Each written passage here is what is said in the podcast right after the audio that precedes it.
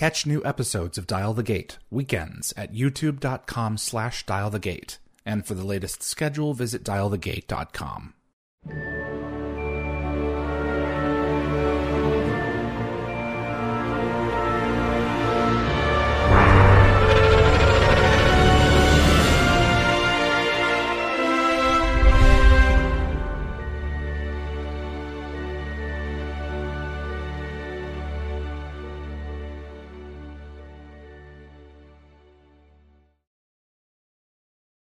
Hello, everyone, and welcome to episode 174 of Dial the Gate. My name is David Reed. Thank you so much for joining me for this episode.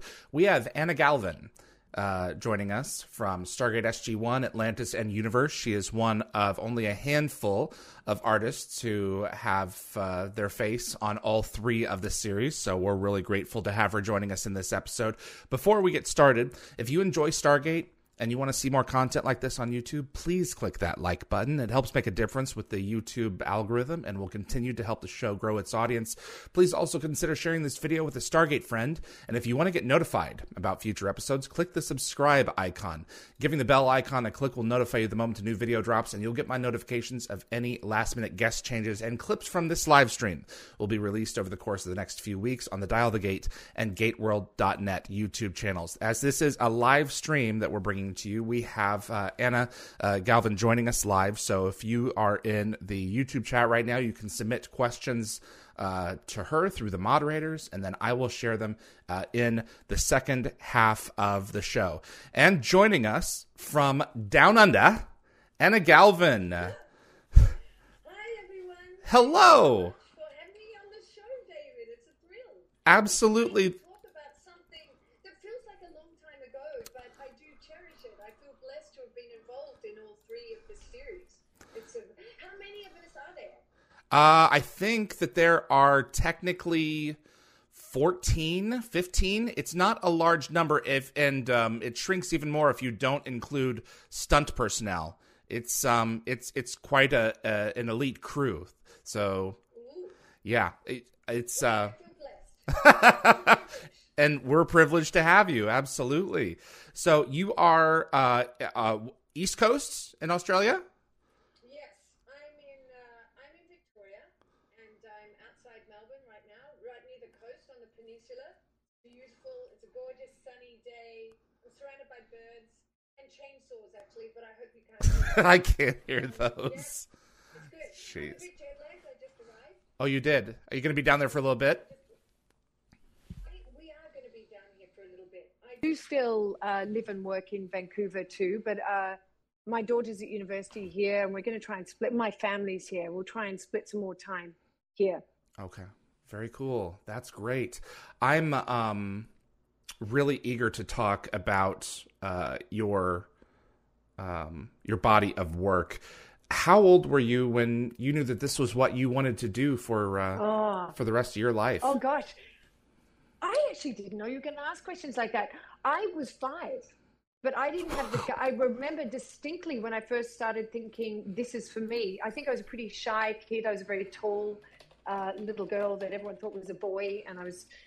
Um, in any case, I felt quite self-conscious and not particularly confident until I was in the first theatrical production I did, playing a doll in a toy shop on stage, and they turned on the stage lights, and I looked up into what even it wasn't an audience; it was just a rehearsal, and it felt like home. So Wow. I harbored a dream for a long time. But I didn't talk about it much. I just did all the theater I could possibly do. I fantasized about being on TV or in film. Um, I didn't dare mention it to my parents much. They, I think they, they were nervous that I was going to follow that track. And uh, I was, I did two university degrees before I ran off to join uh, or to audition for the Oxford School of Drama and and prove to everyone this is where I'm meant to be. This is what makes me happy. This is what feels good. Was there at It any still feels good. at any point in uh after you left I, i'm curious about this um where you went against expectations where you said oh my god i've made a mistake Oh my god, of course. Yeah. But uh, well, to tell the truth, no, I I kept procrastinating because I said when I was I went to London and I'd won two tickets overseas. Anyway, long boring story. But once I was in, once I'd uh, left drama school, I was in London. I thought I'm, I'm giving myself two years. Okay. If I'm not in a movie within two years, I need to go and get um, what everyone else called a proper job, but didn't feel like a proper job to me. It wasn't feeding me. Um, Right. So, uh, and I did drama school. I thought, I'm not going to do commercials. I'm not doing television. It's film and theatre for me. And of course, all I did was commercials. I made my bread and butter on commercials uh, when I first started out. I did a little bit of theatre and did started doing television. And as Dennis Potter said, the golden era of uh, television had just started in the 90s. And uh, I think I was very lucky and blessed to have started doing TV when I did. Wow. It, it is TV so exciting. It's, it's so exciting what's happening out there. I don't think it was as exciting at the time in the 90s, but um, there's so many opportunities and there's so much uh, so much range of work and um, yeah. I think I we're in the golden age of television now. There's just We something I could be that's right. wrong, but I, I, the the storytelling is is of such a caliber these days with shows like Yellowstone and and you know Better Call Saul and a lot of these other and a lot of these other dramas and including science fiction as well with shows like The Expanse, which I have not seen yet, but I hear everyone talking about. Um, I think that this is a this is a real time to to jump on that train on Mm-hmm. all all different facets from production to just viewing. So it's really Oh, cool. oh, yeah, exactly. Very, very cool. And uh, yeah, so that's what that's. And I do feel I once I moved to Canada, I did get back into theatre again too, which was uh, it. That really feels like food for the soul. Do, doing theatre, theater's theater's electrifying. You have that visceral relationship with the audience. It's so immediate. There's no slacking off. Uh, that's No. the real work. Whereas TV feels very comfortable to me. I don't feel, I don't remember, rarely would I feel unprepared or nervous. It can be very frustrating because there's so many elements involved, but it can also be thrilling and so collaborative. Um, and theatre is just just a major haul and effort for everyone involved, and it's a labor of love because it doesn't pay. Um, but I feel blessed that I've had the opportunity to, to do film, TV, and theatre, and I think it's made me more well-rounded.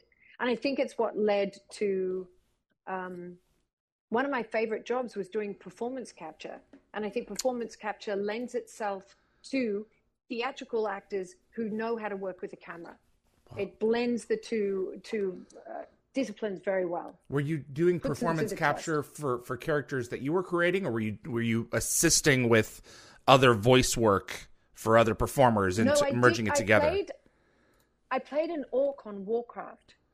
Ah, and, and that was performance capture. So Yes. they make a helmet that's that's Yep. scanned digitally scanned to fit your head, and you're in a elephantine onesie and little dots painted all over your face with GoPros pointed at you and pointed this way, and you you become. Uh, then they layer the the the 2D character on top of you um, post production, and it's it's quite extraordinary. So you have to be rooted in something very genuine but theatrical at the same time. I was playing a, a an orc, so Yes. that's that's a massive character.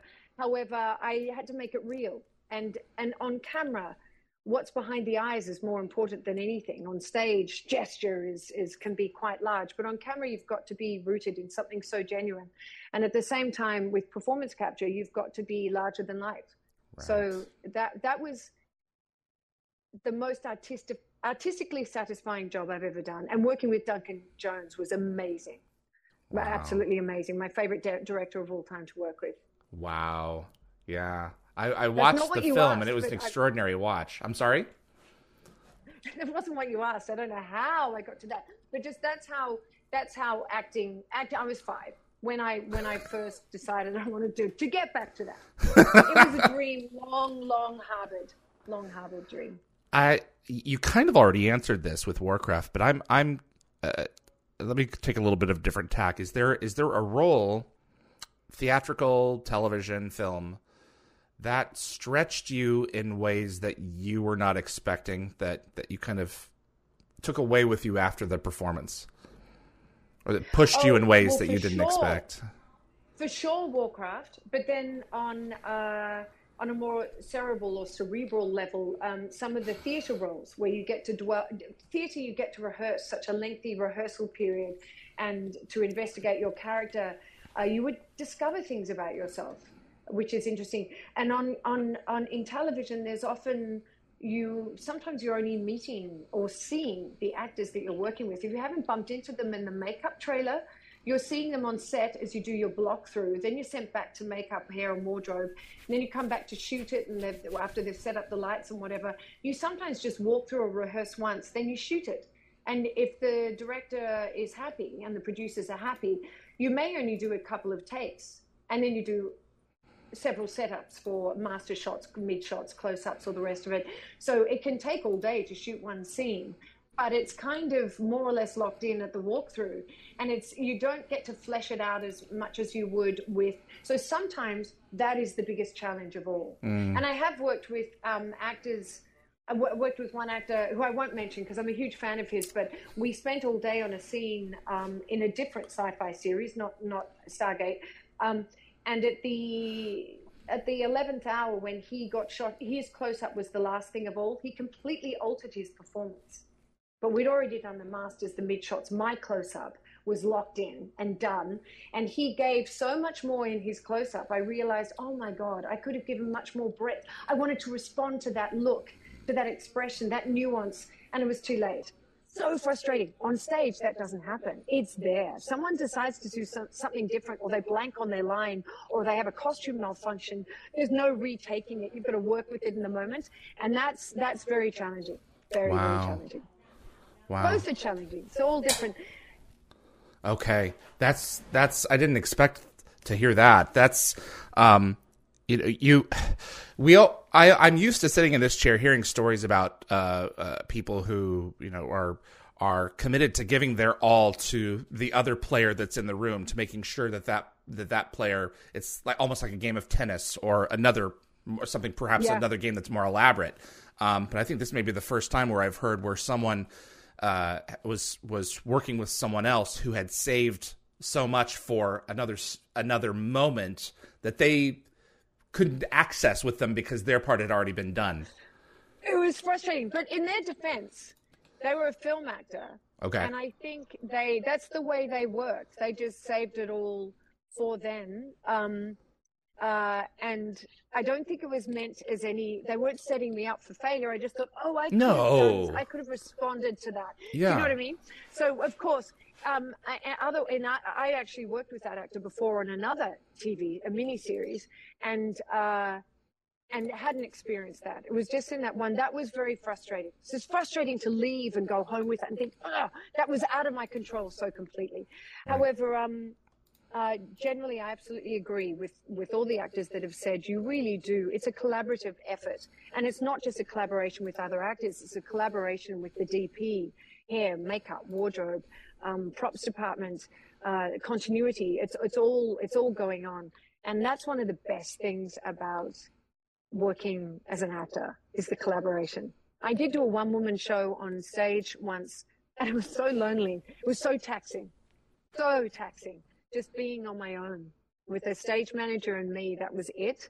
Um, what was the project? Uh, it was an important. It was. Uh, it was called Lorelei, and it was. Uh, it. It was really showcasing the journey of a woman who had successfully successfully fought to save the life or get the um, the pedophile that had murdered her son off death row in America. So it was an anti-capital punishment piece, and that was taxing. And yes, I learned a lot about myself because at the end of the day, you think, okay, as as as as ethical as ethics ethics aside, or or when you're so diving into the ethics of that situation, if it was my child and how brave and admirable that woman was, and um, uh, and how so much empathy she showed, forgiveness she showed in mm-hmm. a way. She hadn't forgiven him, but she believed her six-year-old son would have, and she didn't mm-hmm. want anyone dying in her son's la- name because she believes that's what her son would want. Is this a true story or is this oh, fiction? It's a bit heavy. It's a true story. Wow. It's a true story. And it's uh and she did successfully fight for his life and she got him off death row and the poor fellow is of course extremely sick and ill, but I feel my empathy is with her and I I um I'm full of admiration for her. Wow. That's I can't imagine. I can only imagine None of us. accessing a part of myself to go down that emotional road Yes. in front of an audience one or two times a day for six, seven, eight performances a week. You know, how long did you do that role? Well, I did it actually. I we actually I've, I haven't worked in Australia much, but that was uh, premiered in Melbourne. It Wow. went to London and it went to Sydney, and it also was a radio play um, wow. in for the BBC. So it was I, it was preaching to the converted because, of course, there's no capital punishment in the UK or Australia.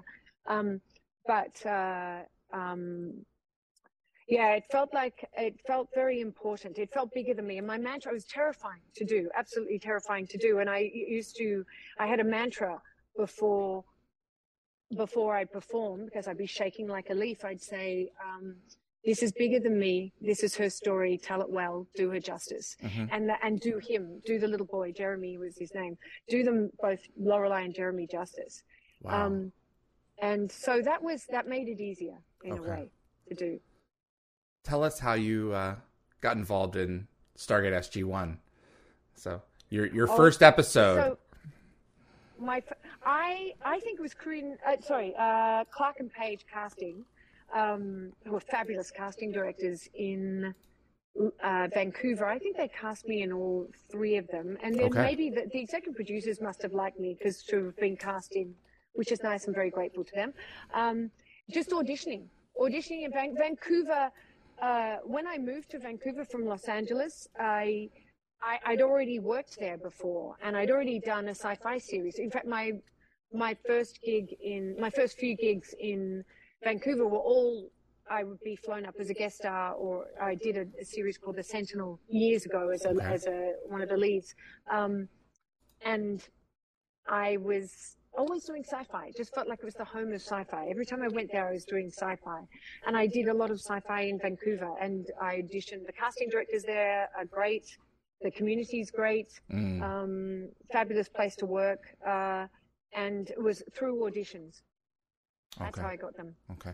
This is uh, an episode called Collateral Damage. It is really one of the first stories to show off um, Ben Browder, our new lead in Stargate SG, co-lead, if you will, if you will, in Stargate SG One, um, where we get an episode of that that he can emotionally really sink his teeth into, and uh, over the the the really crux of the story is that you have been murdered and we have to attach him to this device which can play back memories and they think that he was the one uh, responsible. Um, tell us about uh, your journey though brief as uh, as Reya Varrick. Well, yeah, I am bludgeoned to death right in the opening scene, and and some memories have been planted in Ben Browder's character's uh, psyche that belong to my husband, who has bludgeoned me to death. But they Mm. Spoiler alert. The technology. oh God! I'm kidding I'm totally kidding I'm kidding Yeah, this is a long time ago. Right. Ben Ben is from Little Rock, Arkansas, and so charming, and has the most exquisite accent that he has to cover up. He's got like a Clinton. I've worked with the three actors from Little Rock, Arkansas, and is hands down my favorite accent, Amer- North American accent. Just he sounds um he, he it just sounds very charming to me. He was so delightful and so handsome, and I remember him talking about what you were saying. I remember him saying how it was an emotional role for him. It was more meaty and fleshy that he really had to tap into something on a deeper level. I, I recall that. Um, and he was great to work with. It, it was early in the piece for him, wasn't it? He was quite new to the show. I remember that as well. Um, and Warren Kimmel played my dastardly husband, and um, yeah, it was uh, it was it was a great experience. I remember the bludgeon to death scene being shot at 3 a.m. It was so late. whoa that's late So for the late. show that's late for them to do that were they for the behind or I think so because Okay. that was unusual. That was really unusual. And and then what happened the next day? I was meant to go to Victoria. My mother-in-law was having a party, and uh, on the island in Vancouver. So I had we were taking a ferry at the crack of dawn, and I got lost driving home. So that was a that was a night of no sleep because I think we were shot that scene somewhere in Tsawwassen or or maybe it was Richmond or something like that. I took the wrong bridge. I wasn't. Uh, anyway, that night was um, felt rough, but this the scene shooting playing that character was a lot of fun. Wow, that's Yeah. craziness. So that so the you, the last at. thing you did was I- die. No, the, I, no. Yes, it was. They shot that last. Yeah, because I went to Victoria the next day. You're absolutely Wow. right. They saved that to the end, and I did. I remember them saying we're going to be MOS, which means without sound, sound, so you don't need to screen and and and because we did put. I did. I remember doing ADR for it where I had to do the stuff on top of what I'd already done on the night. But in order to get, I just said I'm just going to go for it. Yeah. That was another morning where I woke up with no voice Oh gosh. screaming, bludgeoning, crawling along the ground. Um, it just helps you get there to just emote and vocalize. Would you say that's your most And then we violent death on film? Oh, there, you know, there was one. What was the series where I got injected in my eyeball? Um, no, I was Oh. injected. Sorry, it wasn't injected in my. I was injected, um, and so I was paralyzed. But then they wanted the cat, and this was also at 3 a.m. 3 a.m. in the morning. I'd been injected. It was um, what's that um thing called? Little the Superman thing, Smallville, Littleville. Oh, gonna Smallville. and my, and when my Wow. When my character dies, I'm Lex Luthor's secretary or something like that. Um, I that someone injects me, I'm paralyzed, and I, I I can't remember how they actually kill me, but I know that the camera, the director wanted the camera to zoom in on my eyeball. So I don't know how you've ever if you've ever played dead, but not not blinking Mhm. which you've got, you know, it felt like four hours, but it was only a few seconds. But I had to be paralyzed, die, be suffocated, I think, Wow. and then have um, the camera pull around. But someone, a 13 year old kid, had taught me just about three months before how to win in a blinking game, how not to blink. And, the and things you can use professionally. the things you can use. So thank God, because it just the raking shot. I mean, just moved around and zoomed in. It took forever, and I had to keep my eye, of course. Sorry about this. Lost my thing. I had to uh, keep my eyes open and not blink. I always wonder. Uh, it's it's one of those pending YouTube searches that I want to that I keep telling myself, oh yeah, I need to look this up. How people hold their breath when they're in wide shots, but in tight shots like that, like you're describing, I always think of Janet Leigh in Psycho. You know that that's just because she had you, they were right on her, and she was sixty feet wide in That's the theater. right. She has to You're look absolute- yeah, yeah. exactly dead. You know, Yeah, yeah, yeah, yeah. So, Vacant. that's Vacant. madness. Still, oxygenless.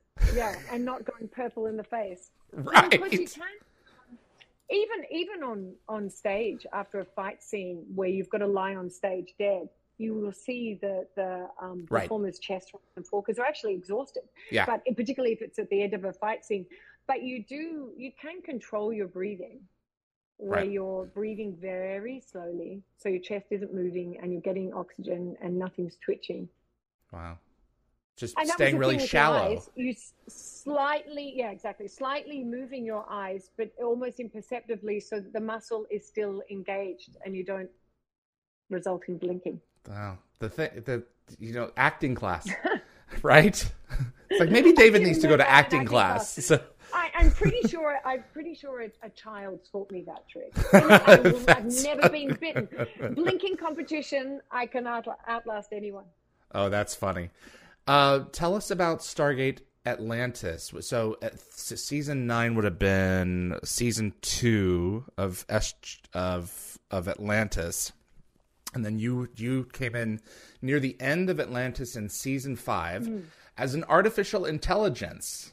Um, Yeah, yeah. Those have been in the news a lot lately. But tell us about Yes. um, uh, the Sakari uh, probe. Yes, I was a probe in Atlantis, the bottom of the ocean for millennia. It it is topical though, isn't it? The Yeah. whole thing of the survival of the Sakari. Uh, Robert Picardo, because I was just watching it last night, was saying, you know, you're going to sacrifice the potential life of billions of life forms that aren't us. And actually, I'm listening to it and thinking, yeah, because they're potential life form, but that this technology could benefit your family. So it was an ethical decision that he made. Correct. That I wonder how much the audience resonated with that and thinking an artificial intelligent, an artificially intelligent entity is putting him on, on judging him and putting him on trial for not mm-hmm. making the most ethical decision. You're thinking, well, come on, this is a figment of his imagination. It's engineered to be that way. So I, I don't remember thinking all these thoughts at the time when I was doing it. I was very much on team AI because I was playing that character. So I was advocating for myself, but watching it as an audience, uh, uh, you know, yeah. with that removal, given what's going on with AI right now and the nervousness surrounding this incredible technology and and the leaps and bounds in which it's moving forward, I actually thought, you know, maybe you want to take pause here and think, can you benefit from this technology? Do you really have to worry about life form um, that may or may not come into existence? I don't know. Mm. It was probably worthwhile, worthy of a of a lengthier debate.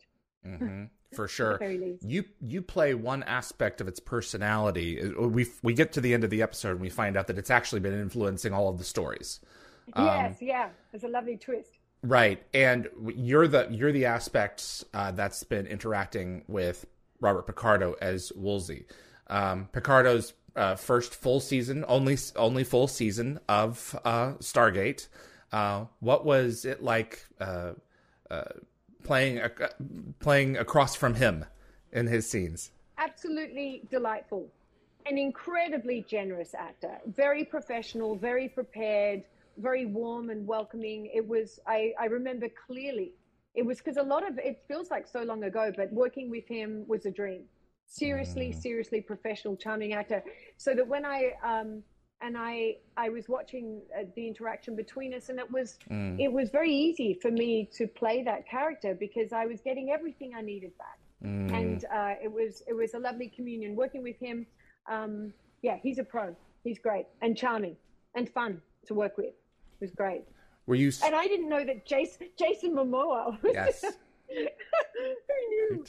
I just thought, uh, yeah, I didn't know about that. Yeah, um, that's the thing. You know, the, yeah. the uh, uh, people are. I've I've continually shown this show to others, and they're like, "Oh, it's Aquaman." I'm like, "Yes." Yeah, yeah. You know. Yeah. You know, they all have to come from somewhere. so. Yeah.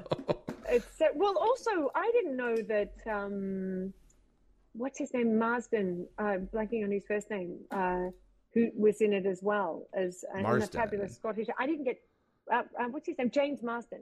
Oh, he's James Marsden. Okay. Oh, he's in. He's in. Yeah, he's in uh, Universe. I yes. didn't know that at the time. Actually, yeah, and um. Oh, you're. Uh, yeah, oh, um. You're you're I've thinking jumped of ahead to the to Universe. That uh, J- um, Brian Brian Smith. I think that I think oh, that he's who you're thinking of. They look very similar. Oh, that's fascinating to me. yeah. because I they could be brothers. Look him up, and I should have. They. Oh, that's so interesting. Because I thought, is he really in this? Because he had sunglasses in, and it was in the, the desert. Correct. So looks just like him, nose and everything. Yeah, Brian looks really close nose, to him. Nose, everything. Yep. Yep. Absolutely. Oh, is that the guy that's lying in bed talking to my daughter or sunburnt yep. at the end of the? Uh, Yep, that's Brian. He doesn't look a thing like him. okay, uh, okay. Um, yes. Why are you talking funny. to me about this, David? I've come on here to learn about what I did. Yes, I'm I was working. blown Excellent. away by the uh, the visual effects of that episode when the when the alien life form is is finally revealed, the true nature of of the Sakari people. Um, that show could do visuals and I, I, can only imagine what it was like being on set. Okay, stand here, and now we're going to transform you into this green leprechaun. You know. well, see, we that's all done in post. So right. stand there, and now I shall show my true form just for you. And locked on, Anna moves away, right. locked off, and post production do their thing. So it's not it's not very glamorous on set, but you know you do. I remember doing a show called Timecop yeah. where I was set in the time of Jack the Ripper. And there, I don't think the show was that successful. I think they only shot a few episodes. I don't know if it ever aired actually, but there was a time portal, and I was a Victorian. Um, it was set in the Victorian era, and I had to watch a time portal open up. And they hadn't given me any visual cues or anything like that, but I know what I imagined in my head in order to see that. And I love that. I love being given uh, challenges like that where I have to absolutely just come up with it all on my own and help the audience see my the character's experience of what it is the wonder the majesty the horror whatever it is. Help yeah. help get them there through my imagination. You have to have something to chew on. So you can't just well, stand I, there I like did, you know? No it's great but it was all in my head. I remember the director coming up to me afterwards and saying so what did you see um, and I thought, yeah, now you want to know. You want to discuss this with me beforehand. But yeah, it was. Uh, I, it doesn't matter what I saw. I think I saw something spiraling. She was she was the, from the Victorian era, so I didn't make it too high tech. I didn't want to collapse collapse with horror. Um, I just wanted her to be excited. Absolutely. Um, yeah. You were Mrs. Armstrong in uh, uh, Stargate Universe. Uh, you were um, I don't believe ever no never on Destiny, but you were at at uh, the receiving end of Elyse Levesque's uh, phone calls as Chloe. Um, mm-hmm. What was it like creating a character who had lost her husband and her daughter all in mm-hmm. one go, and mm-hmm. who had enough information that she could effectively, potentially cripple the program if she wanted to? Um, she probably probably yeah. get herself wiped out in the process by revealing this to all of Amer- all of Earth, but still. That's right, and she she makes that threat. She says, "I'm I am close friends with the first lady, and I'm I can communicate at any time with president and let the whole world know what's going on." But I think um, uh, the actually the actor that I I was married to, um, I'd worked with him before. oh, Christopher McDonald. A, we yeah, we'd worked in in family law um, in LA a few years before, so it was fun. He was hysterical to work with. He's a very funny fellow. So it was fun to hook up with him again. Um, I don't think we had any. Did we have any scenes together? I don't, I don't believe so. so. certainly saw him on set. No, I don't think so. But we saw each other. I think we had to pose for a family photos, so we got to yeah. work together. And I don't know if they ever used it, but we did do all that stuff. Um, and Elyse is delightful. Really, I think I'd already, I, I, hadn't worked with her before, but I think I already knew who she was. I just created in my mind um, a very tight family that I believe she'd grown, she'd, her married life had been in that sphere in that realm. There is no way, I don't think for one minute she was ever going to betray her, her husband's work and commitment. And she just wanted that to make sure that they were doing everything that they could. I think she'd, um, I, I, I, if you're asking, I don't believe, I don't think from when I was playing the character that I ever thought for one minute that she would actually cause alarm and terror to the world. It was mm. a threat. It wasn't an idle threat. It was kind of an idle threat because she, I, I think, um, I think she'd almost given up hope. And she was, I think, in one of the other subsequent scenes, she's actually saying to her daughter, if this is the only way through the stones, this is the only way I get to speak to you, then I'll take it.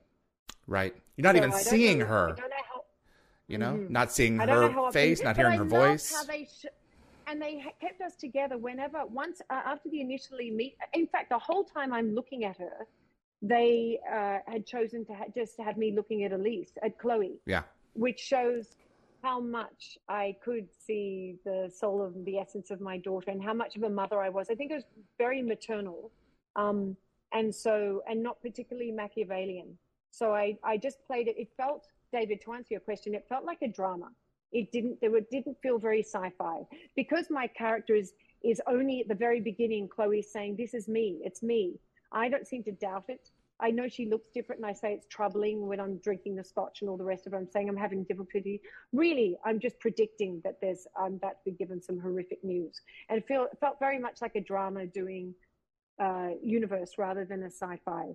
Except there was an episode, isn't there an episode where I see Chloe in a water tank? Or I'm in her dream. You're in her imagination. Yeah. Yeah, I'm in her imagination. So that felt sci fi. I bet. yeah. That's cr- the um the thing that I love about Universe is that it it is so much more grounded in reality. And some people r- resented that. Mm. I I loved it because it just it felt it felt more like real life and the the people felt more like you could reach out and touch them um, yeah. whereas sg1 in atlantis felt further away just by the nature of mm. of the storytelling and by how it was mm. shot.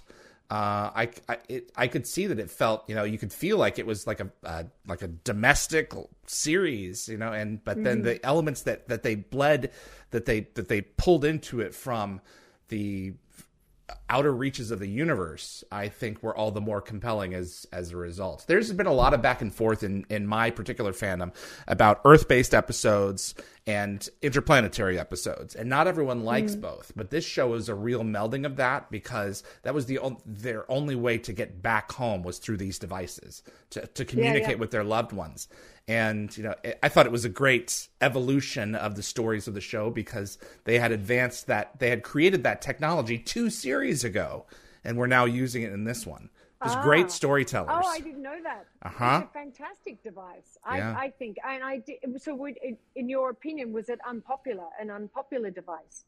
Be- in in in the show, it was because in SGU it was because it took more a domestic take on the characters rather than mm-hmm. the fantastical take mm-hmm. on the characters. Yes. Instead right, of like at SG one, home and back into reality. Right. Instead of at S- like uh, on SG one, they would you know get into their cars at Cheyenne Mountain and drive home and deal with you know my dad who has cancer. You know they'd have to plug into these devices to connect with home and deal with you know, mother who's just lost her husband. But I think that that's how the juxtaposition between the two is what makes it so relatable. Is because they're not locked away mm-hmm. in the 24th mm-hmm. century on some ship. Mm-hmm. They're mm-hmm. relatable, flawed human beings who haven't, you know, uh, figured out all of their their weird human issues yet, and they're in the here and now, and that's what makes Stargate what Stargate is and more more accessible i suppose and Correct. was it in in your opinion no i'm interviewing you do you think that was an evolution of the series of yeah. the whole franchise that it just became more sophisticated and uh, that's an advantage and, and of just accessible at the same time right that well the, the, sophistication part is just the the advantage of them having done you know 15 seasons of television before they had gotten to universe um, the the other art part of it was that brad and rob wanted to do something different you know, they had they yeah. had done a more action oriented show and they were they were wanting to do something a little bit more drama focused and and gritty and real. Um, and not everyone can just turn on a dime and follow that. You know, a lot of fans have discovered SGU since and have fallen in love with it, and a lot just are, are not a lot, but some are just like it's. This one is just not. This one is just not for me. So it's not for me, right? Mm-hmm. Yeah, absolutely. I wonder if Rob was cutting his teeth on drama in preparation for Unspeakable. One thing leads to another, for sure. Yeah. What a great miniseries. Tell us about um, getting involved as Dr. Matthews uh, in Unspeakable, which is about the, the tainted blood scandal mm-hmm. in Canada uh, during the AIDS crisis. Yeah, uh, which I was not aware of. And mm-hmm. um, I was just asking my sister-in-law about it just before this interview, saying, "Were you?" Because she's uh, she was studying medicine at the time. Well, not really, because the tainted blood scandal maybe started in the 70s, did it? And bleed through to the 80s, all yeah. the way through. So she would have been a kid in the 70s. But I was just asking if she was familiar with it, and to some extent she was, but not really. And I was ignorant of it. I was horrified. So, so was I. Auditions came up. Yeah, yeah, it was, it was quite startling and affronting. And um, I read for the role, and when I was cast in it, I had access to reading all the scripts, the entire miniseries, and I was gutted by it. I was just so I felt it felt like a privilege. Um, not only had I worked with because Rob Cooper has it's very personal for him because of his own experience, and he'd um, it was his production, his passion project. Um, I we, that felt like a privilege too to work with an auteur who's put everything behind something. To be part of that that collaboration it, and the actors that i worked with and i knew lots of people in the cast um, the scenes most of the scenes i was uh, some of the scenes i was in anyway were shot in comox on the island. And going over on the ferry i was with a group of other actors all of whom i knew and i'd worked with before theatre and film and tv actors. He cast it with a lot of the a-list canadian um, Vancouver based actors, which was exciting to work with all of them. And um, yeah, I thought it was, and to talk with him on set about it, it's pretty gut wrenching and, and inconceivable, actually, that so in such near so, such recent history that something so diabolical took place. I remember watching it uh, in early. I guess this was. I'm not sure if this was 2020 or 2021 at this point. I think it was early, uh, like just. I think it was just after um, COVID had really got going, and this was around May or June. Um, no, no, it had to have been 2021. I apologize. And uh, the scene in the market where the the the mom and child are in the marketplace. I'm assuming you've watched it, and the uh, the child is is touching the fruit, and there's someone else who's freaking out, saying um, uh, that knowing that he's he's potentially a carrier, and saying, "What what are you doing? Just walking around, letting him touch everything." Yeah, yeah. And n- experiencing that, and experiencing what we were at that point dealing with COVID. Mm-hmm. Um, the juxtaposition between the two, I could absolutely see crystal clear both sides of that argument, and like, okay, right. this, this, is a right. this is a child, not a bomb, but at the Yeah, yeah. same time you know the the ignorant in that particular situation it's a situation of The ignorance ignorance. he, he's not you know going to hurt anyone but then ex- with the covid experience that i was having it was like wow it, it hit me really deep uh Mm-hmm, and getting to talk with robert about that was was really really something let me tell you so Was just a- that scene actually autobiographical or not? Did I you don't ask him about know. I wouldn't be surprised if he experienced something Yeah. like that. I don't know. He's he keeps it pretty vague as as to what specific Mm. stories uh, he experienced and those that he's telling because he's telling a, a story from a broader group of of related experiences by people. I'm sure that that Mm-hmm. Happened. So many people. Right. I, I I don't think that he would have have shared an incident if that incident hadn't occurred at some point somewhere, but I don't know if it's his. So it's just Mm-hmm. a really wild. important story to, to tell and i really admire him and everyone involved actually for telling that story so important and Yeah. and yeah it's interesting you so you wrote it during you sorry you watched it during covid hmm um yeah i watched when we'd just gone into lockdown in march of 2020 i started watching uh, i think a lot of people started watching this series on the black death um, that was out of um, purdue university in america a really uh, fabulous professor of history had this fascinating uh, 30 episode thing on the black death. And it, she, it was recorded in 2015 in the beginning she says you may think why do we need to delve into the history of a pandemic that happened hundreds of years ago?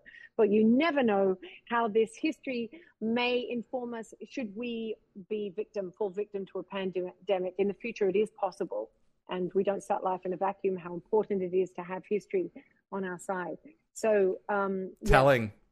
it's these stories have to be told. They have to be told. Absolutely. What are um, uh, anything uh, in the uh, uh, recent past or present that, that you're working on that you want to share? What uh, what's what's in store Uh, for your future besides the beach? The bear, yeah, yeah.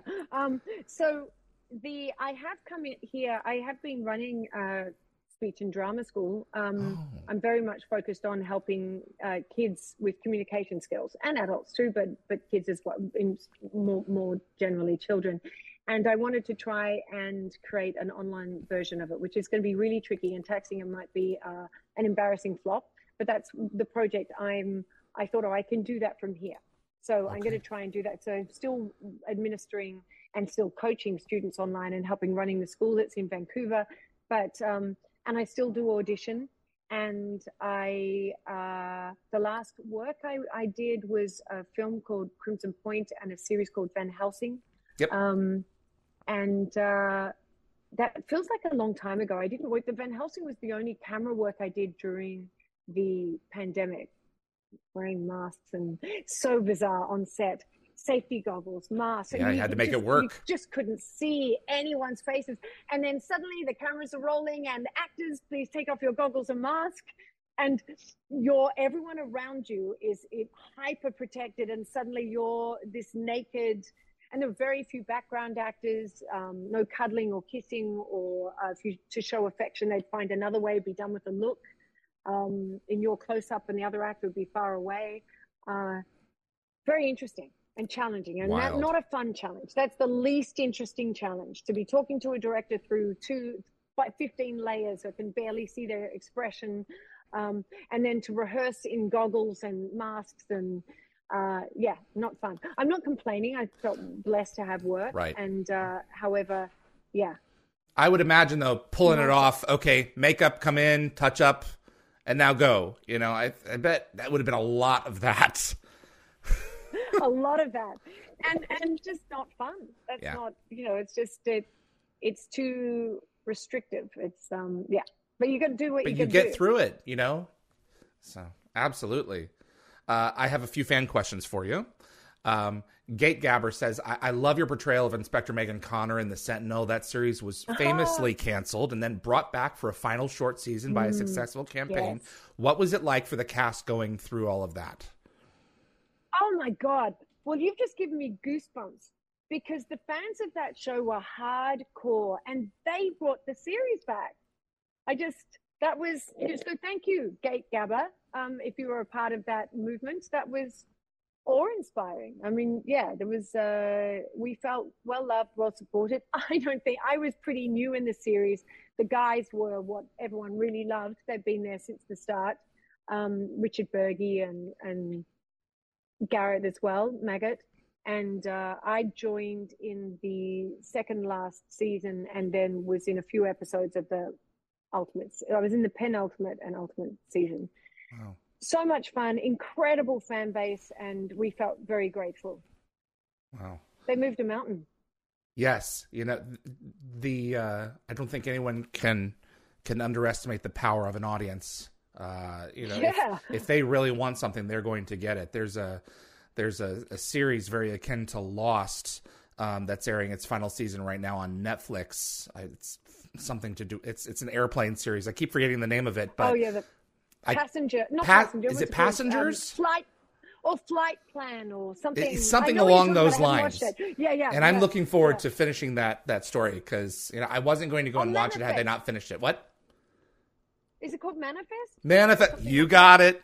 Well done. Uh, haven't watched it yet. Yeah. Yeah, I'm looking forward to seeing it. Um, but you can never a- anticipate how a, a, show is going to be received, and canceling it beforehand is not always the right call.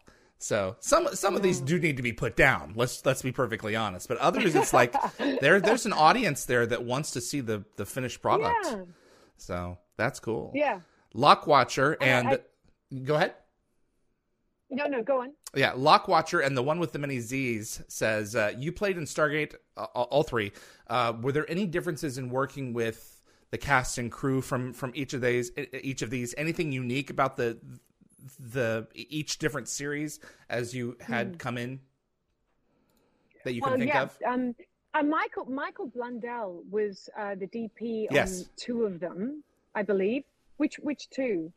Mike Blundell probably it, was in the second two. And I Stargate Atlantis felt different because it was there was nothing on location. It was all in a set because you're in Atlantis. Yeah, the so last two shows. That. I remember. Yeah, that felt quite um, universe. I was on. I remember going in a. Uh, you know, my character had a lot of money, so we were shooting in First Shaughnessy, which is the Beverly Hills of, of Vancouver in a massive house um, for, and then on set as well. Um, so Atlantis felt different because it was all on set. It was all um, in studio, and uh, whereas uh, collateral damage that was that was also shot in houses and backyards and um, that and yeah interiors. I don't remember being on on in a studio at mm-hmm. all for that one so they did feel quite they did feel different from each other it, it, to speak to your point before david it uh, universe felt very different because it was dramatic and uh, accessible and relatable and sort of uh, less sci-fi mm-hmm. And Teresa, and Atlantis felt more progressively dramatic because yeah. because also Atlantis for me was a lovely character to play. There was a lovely um, uh, journey for the character to go on there because I was deceiving him, but but playing someone so kind and warm, and then you discover I'm artificial intelligence. Mm-hmm. There's a lot favorite, to mine from that character. Really, yeah, I mean, she yeah. is she is an ambassador for a civilization. So you have to yeah. you have to give her a certain amount of a certain amount of slack for when she makes a decision because it's like, oh, oh yeah, she's this is not oh, yeah. this is not a self centered choice. This is one no, no, on no, the on done being done on the part of a whole society that could be boring. So very and interesting she's also take. Saying that that's her mo. That's all her purpose. That's all she's got. Yeah. Yeah, crazy. Teresa MC, uh, do you personally prefer drama or comedy as a performer? Oh, drama is so much easier than comedy. Comedy is fabulous when it works. It's really hard. Com- comedy, I don't think I'm, I have done a bit of comedy and I've done comedy on stage and on camera. And uh, it can be the most rewarding when it works because it's so much fun. And who doesn't want to make people laugh? Right. Drama's much easier, much, much easier. Yeah. Timing, timing. The material's got to be good. You've got to be talented. You've got to have someone to play off. There's so many things that could make the joke fall flat. The yeah. editing, it's out of your control. Um, in comedy is is the trickiest of all. Comedy is much quicker, I would imagine. With drama, you have to suck someone in and and pray that you're interesting enough to you know get and to invite them on a journey with you. Yes, you've got to be captivating, uh, and you do. Um, and sometimes you're not in control of everything, and you just have to. That's part of the collaborative side of it. That you've, to some extent, you've got to relinquish control over the impact you're having on the audience. Your job, yes, you try to be captivating, be genuine, be funny if it's a comedy, and be real always on camera. Even when you're doing comedy, um, it's still rooted in you've got to believe the stakes are higher in some ways, but it's still real. Right. Absolutely. won't work. Uh, you've you've you've talked about a lot about um, uh, uh, real life adaptations of things that you've done from from events from real life, and um, of course everything else from that is fiction.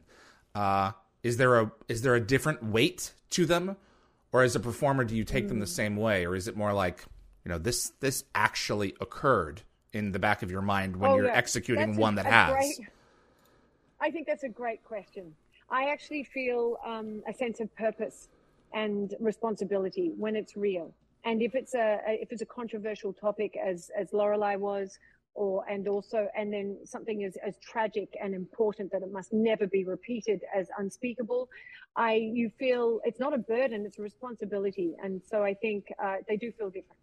Wow. Fiction you have uh, more breadth to play. Where. I, I just feel like I, I, I feel a responsibility in wow. um, when it's real and finally, Alex uh, Kilpatrick, you've you've had a chance to work on a number of different sci-fi spaces. Um, having played multiple characters in various different genres, um, what's your favorite thing about sci-fi? I, I every what comes to mind is playing Draka in Warcraft. I just love mm. the escapism of performance capture, the freedom to not worry about my hair and what my face looked like, how many wrinkles were showing, how many freckles were showing, how much weight I'd put. Do you know what I mean? It was all about the performance, and uh, and then however they wanted to make me look, I was free of all of that. They used my face and my musculature and my expressions and layered a character on me, so it's still me I I would say um, that that's my that sci-fi to be able to do that. Um, oh, well, you know that genre is actually fantasy genre. I'm. It's still in the same ballpark. well, yeah, it's it's. I remember in an interview, Toby Kebbell, who who was. Uh, um, I was working alongside saying it's not it's not sci-fi, that's fantasy, but um, and he's he's right. But I sci-fi for the same thing. Mm-hmm. Just the, also the realm of potential. If, if, talking about AI, of mm-hmm. let's explore this, and they were doing that decades ago. I think, and I think it's good to explore potential and positive story possible possibilities. So sci-fi allows us to do that. Think outside the box, go big and bold. Drama, theater, while keeping it real and relatable is a big part of what I love about my job. And sci-fi gives you that on a grand scale. Mm-hmm. Uh, Pamela asked, uh, very last minute here. Uh, she she loved Tin Man. Uh, how was it? How was yeah. it being in that uh, miniseries? And I don't know what this means, but why wasn't the character you played uh, given a real name? I don't. Do you do you know what that means? Lavender Eyes. That yeah, I was called Lavender Eyes. I love your question, Pamela. I asked the same question myself. That director I'd actually worked with on a commercial in, in London years before, one of my first gigs. Um, and, uh, and we didn't recognize each other's names. When he cast me in the role, um, I remember him walking up. He wanted to meet me at my house. I'd, I had to fly back from Australia actually to play that role. And I remember him walking up the garden path at the front, and I was standing at the window. And we both looked at each other and went, so um, we recognized each other, um, and Nick Willing, I believe, and he said something about my eyes and was looking at my eyes. was one of the first things out of his mouth. And I said, "Yeah, because that's my name, right? Do I have another name?" I remember, I remember asking that. I don't remember what his response was. It was all about the lavender eyes. And the contact lenses that they put in my eyes, I have blue eyes that made them look more violet. Uh huh. I don't know what happened to the substance on the contact lenses. By by the last few scenes we were shooting, my eyes were looking very much blue and not violet. So I don't know where that color went. I wonder if it evaporated. Thing was not, Ugh. Anyway, um, Wow. it's in my body somewhere, or was. But yeah, that was great. Working with uh, um, Alan Cumming was Oh, yes. exquisite. Yeah. He's he's one of the funniest people I've ever worked with, and I remember he would be having me in stitches, laughing so hard, camera rolling, action, all the rest of it, and uh, he would just turn it off. And usually I can turn it off, but with Alan Cumming, I, I must admit I shamed myself a couple of times on set because I was just crying with laughter. You can't Yeah, anticipate that everyone else can cool down as quickly as you can. I mean, the musculature in your face, you know, you're redder and Normally, I know tears in my eyes. Normally, I could, but I must say he was a challenge in that regard. But so delightful to work with Zooey Deschanel and Kathleen Yes. Roberts. Um, yeah, it was a bit mortifying to be playing uh, the mother of a 26 year old and 32 year old when I was I was I wasn't that much older than them, but um, old enough, I suppose. Uh, but they were great to work with too. It was um, and Neal McDonough was in that. yes, he was. Uh, it was great. yeah. It was really yeah, good. That was that. that I, I remember when that miniseries came out, and it uh, it it was it was a big deal. So that's really cool. So Anna, Well, the costumes and the hair. Oh, you're going to say goodbye. yeah, no, please finish finish your thought on that. It was it was out, an outrageous Well- miniseries, really well done. I will, say, uh, when I first got into acting, I wanted to do BC period dramas. I've done a lot of sci-fi and not a lot of period drama, and that gave me an opportunity to wear, much as corsets are very uncomfortable and the stiff garb and the wigs were very heavy, and I had a thousand pins in my hair, head at any time. I love doing period stuff. I just uh, that was a British accent I think I was doing then and playing a, a queen, a noble character. And it's fun. You know, that's what I was doing when I was a little girl, dressing up in my mum's clothes and stomping around satin high heels and, and with feather boas and pretending I was otherworldly, but also noble or majestic or something powerful. So, yeah. That is a nice Absolutely. And I want to finish on the thought that you and I started with that I, I figured I we would get into at some point in the interview, and we didn't bring it up. Your accent being utilized on Stargate. Yes, that's right. Because we discussed it before we went live. Um, that was a, a treat to to be reminded in the links that David sent um, that I was using my natural accent on two of the the series. I've only used my natural accent about five times in my career, so I'm very grateful to Stargate for allowing me twice to be Australian. Yeah. Awesome. Got to represent the I Aussies. Sci-fi. That's another. Well, that's Yeah. another good thing about sci-fi. Anything's possible. Mm-hmm.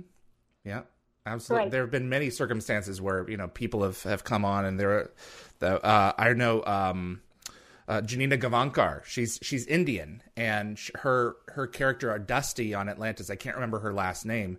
It was something much more Western, and they changed it to Mehra once she got the the character because they she's like they made me Indian because I'm Indian, and it's, it's those Yeah. little nods that production Yeah. um, can can do before it goes to goes to scene. It's like, well, this is in, incorporate a little bit more of that of that person's background into the performance. You mm. know, as much as you can. Let's use it to our advantage. Why not? Yep, absolutely. Anna, this has been a treat to have you, and I I'm I'm so glad we were able to reschedule and sit down with you. I'm so glad you're in the sunshine and it's beautiful there. Get away from the dreary you know, North America. so this is I, this I, has been great. I, I love I love winter in North America, but just goes on for a bit long in Vancouver, so it is a bit of a treat. Thank you, David. Thank you for rescheduling. My apologies again, and thanks Oh, for your you're good. patience. And it was such a pleasure. It was really great. Thank you, everyone, for listening in. Yes, thank you. You take care of yourself. I'm going to go ahead and wrap up the show on this end. Okay, thank you so much. Bye bye. Anna Galvin, everyone, from uh, Stargate SG 1, Atlantis, and Universe, uh, her three different parts. Absolute treat to have her on.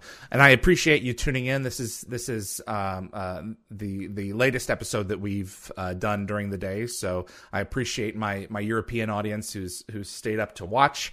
Uh, and uh, thanks to everyone who has has made this episode possible. My appreciation goes out to Anthony and to uh, Tracy, f- the mod team, for making this one happen, as well as Summer, Jeremy, and uh, Reese.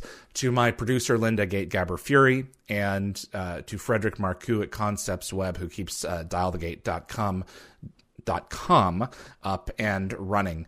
Uh, if you enjoyed this episode, please uh, consider giving us a like and uh, sharing this with a Stargate friend. We've got uh, quite the lineup coming. Uh, this week we have uh, Tor Alexander Valenza, writer and story editor of Stargate SG1, joining us Wednesday, February the 27th.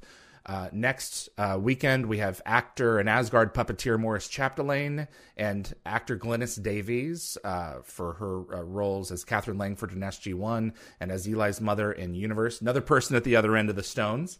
Uh, and I'm pleased and privileged to announce that Google's AI lead advocate, uh, Laurence Moroney, is going to be joining myself and Robert C. Cooper for a discussion on Stargate and artificial intelligence Saturday, March the 11th, a little bit uh, a little bit less than a month from now.